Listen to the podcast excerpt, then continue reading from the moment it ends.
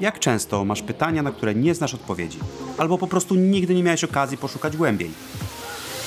W kościele Społeczność Chrześcijańska Wilanów wierzymy, że Bóg nie boi się Twoich pytań. Co więcej, to często On sprawia, że pojawiają się w Twojej głowie. Dlatego też chcemy stworzyć przestrzeń, w której będziemy rozmawiać, inspirować się i tworzyć relacje, odkrywając przy tym niesamowitego Boga. Ten podcast ma na celu podzielenie się naszą perspektywą i pomoc w znalezieniu odpowiedzi na nurtujące pytania. Witaj w podcaście Społeczności Chrześcijańskiej Wilanów. Jesteśmy kościołem, który inspiruje do rozmowy z Bogiem i ludźmi. I właśnie ten podcast jest pomocą do tego, żeby lepiej to robić, zanim w niedzielę przyjdziesz do kościoła na nabożeństwo, żeby mieć możliwość głębszego, lepszego zastanowienia się nad tym, o czym będziemy rozmawiać, o czym będziemy dyskutować. I model, w którym to robimy, to taki model Flipped Classroom, który polega na tym, że pracę domową odrabia się przed zajęciami. Przygotowujemy się do pracy w grupie, będąc zaznajomymi z podstawowymi tematami, o których będziemy dyskutować. I oczywiście potem możemy pogłębić te myśli, które gdzieś tam wcześniej sobie przygotowaliśmy. W tym odcinku usłyszysz inspirację pastora Nate'a, ale celem tego, o czym będziemy słuchać e, i rozmawiać, jest pomoc w zrozumieniu tych prawd, które są zawarte w Księdze Dziejów Apostolskich. I dyskusja nasza jest oparta na trzech pytaniach, które każdej niedzieli zadajemy sobie. Opierają się one na danym fragmencie z dziejów apostolskich, a te trzy pytania to po pierwsze, co ten fragment, który czytamy, mówi nam o Bogu, po drugie, co on mówi o człowieku i po trzecie, w jaki sposób my możemy dzisiaj odnieść ten fragment do naszego życia. Do czego nas on inspiruje, do czego nas zachęca lub skłania. I zadajemy te pytania w kontekście cyklu, w którym jesteśmy. Ten cykl to Live, Move, Be czyli to, w jaki sposób możemy bardziej żyć z Jezusem, bardziej żyć zgodnie z Jego Słowem. Co możemy zrobić, by być bardziej zaangażowani w ruch tego kościoła, w misję i w to, w jaki sposób możemy tutaj w Wilanowie też pokazywać Ewangelię innym ludziom. I to, w jaki sposób możemy być częścią społeczności, którą tworzymy tutaj jako społeczność chrześcijańska Wilanów, razem ze sobą.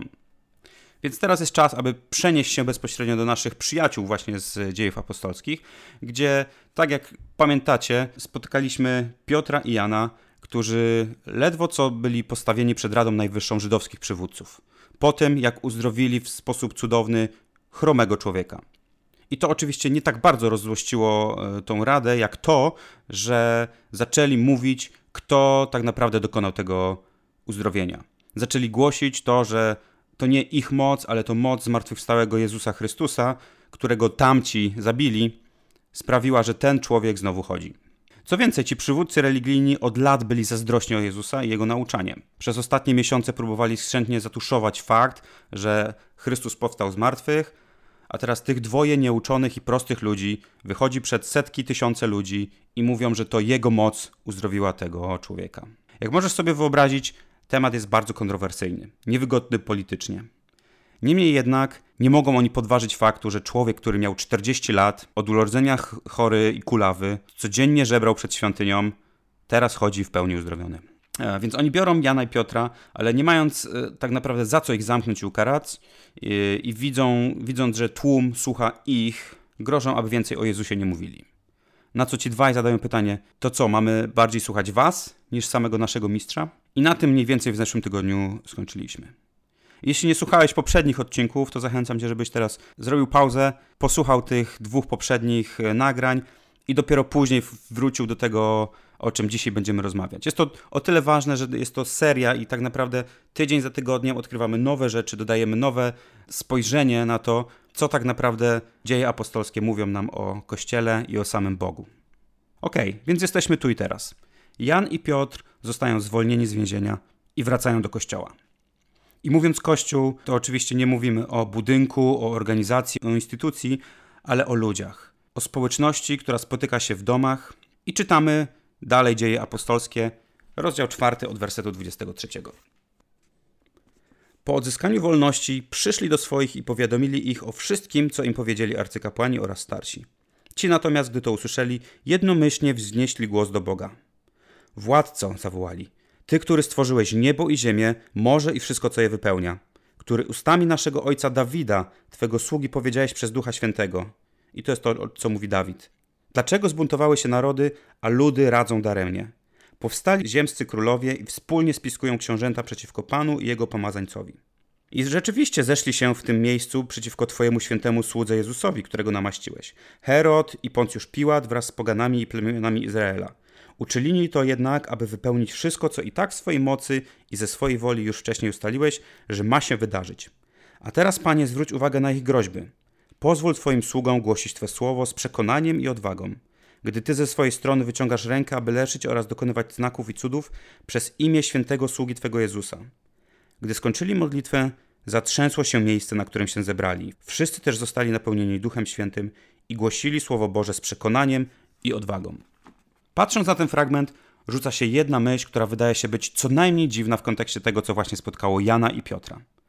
Postawieni przed radą przywódców religijnych. E, to tak, jakbyśmy dzisiaj dostali nakaz do stawienia się w sądzie za wykonywanie jakiejś działalności, która nie do końca jest zgodna z panującym aktualnie prawem. I oni dosłownie otrzymali taki zakaz, zakaz działalności misyjnej w imieniu Jezusa Chrystusa. Więc to, co robią, zbierają się jako kościół, a pamiętamy, kościół to ludzie i modlą się. Jest takie powiedzenie, jak trwoga do Boga. Boże, grożą mi, zabierz ich. Boże, znowu mi się nie udaje, pomóż mi. Znowu mam problem, Boże, daj rozwiązanie, żeby mógł pozbyć się problemu. Boże, nie potrafię, daj mi siłę, daj mi mądrość, daj bezpieczeństwo, daj pieniądze, daj czas, daj mi to, daj mi tamto. I tak właśnie często wyglądają nasze modlitwy, które są nie tylko w obliczu jakiejś trudności, ale w ogóle nasze modlitwy, które są bardzo skupione na nas samych. I gdyby chcieć porównać to z jakimś modelem tego, jak modlili się pierwsi ludzie, pierwsi chrześcijanie, to okaże się, że taki model pod tytułem daj mi to, pomóż mi w tym, e, daj mi tamto, nie do końca jest tym, o co w modlitwie chodzi. Bo tak jak Paweł na przykład w swoich listach wielokrotnie pisał: Dziękuję za was, ilekroć o was myślę. Albo modlę się o was, abyście. I czasami jest to jeden werset, czasami jest to kilka zdań, ale badając te modlitwy w Nowym Testamencie można zauważyć, że one nigdy nie były skupione na nas samych. One nigdy nie były skupione na mnie. Nie ma tam modlitw Boże, daj mi pieniądze. Boże, pomóż mi awansować w pracy. Boże, pomóż mojemu dziecku dostać się tu i tam do żłobka przedszkola na studia. I to jest bardzo ważna informacja, jeżeli chodzi o Kościół i ludzi w Kościele. I niejednokrotnie my, jako chrześcijanie, zastanawiamy się, co stało się z tą mocą Bożą, którą, która była dostępna tam e, w czasach dziejów apostolskich. I co takiego się stało, że teraz my tego nie widzimy, tego nie doświadczamy i w taki sposób nie żyjemy? I można by powiedzieć, że powodem, dla którego to w taki sposób wygląda, jest nasze życie modlitewne. To w jaki sposób zmieniliśmy model Kościoła z dziejów na nasz model, który pośrodku modlitwy stawia nas samych. I patrząc na ten fragment, który przed chwilą czytałem, e, można wyciągnąć kilka lekcji. I widzimy tutaj ludzi, który, którym przed chwilą e, grożono. Ludzi, których byli w miejscu zagrożenia wolności, a nawet zagrożenia życia.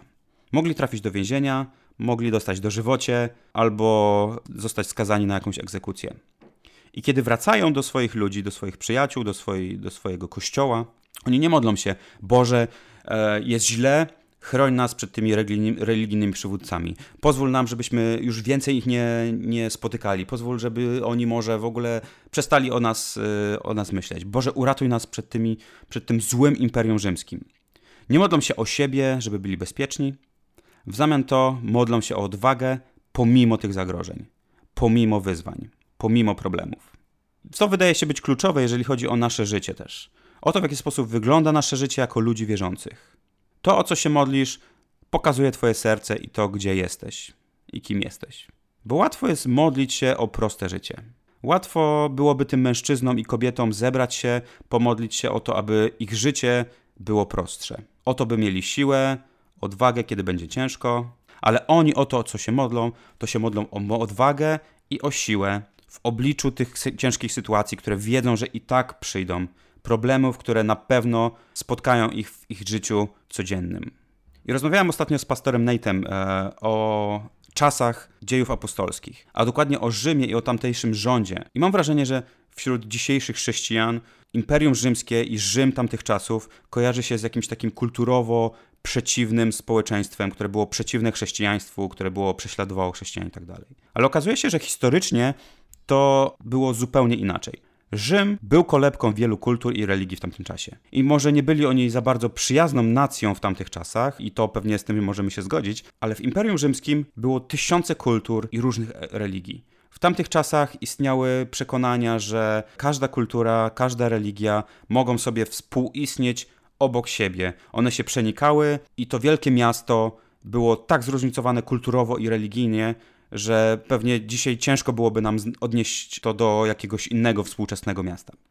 I to sprawiało, że ludzie byli bardzo otwarci na różnego rodzaju wierzenia, na inne religie. I to, o czym czytamy w dziejach apostolskich, to nie chodzi o, o tych prześladowców Rzymian, że oni byli złymi, że oni tępili chrześcijan. To byli żydowscy przywódcy. I to po prostu taka myśl, może ona ułatwi nam kontekst, kiedy będziemy czytać dalej te dzieje apostolskie, kiedy będziemy bardziej zagłębiać się w to, co tak naprawdę się wydarzyło. A teraz kilka inspiracji, myślę, od pastora Neita dotyczących odpowiedzi na te pytania, które będziemy sobie zadawali w niedzielne przedpołudnie. Po pierwsze, co ten fragment mówi o Bogu? Po drugie, co mówi mi o człowieku? I do czego mnie inspiruje i zachęca dziś? Pierwsza rzecz, którą czytam tu o Bogu, to to, że ma on pełną władzę i kontrolę. Nie ma nic, co było poza jego kontrolą. Nawet śmierć Jezusa była w jego kontroli. O tym mówi też ten fragment.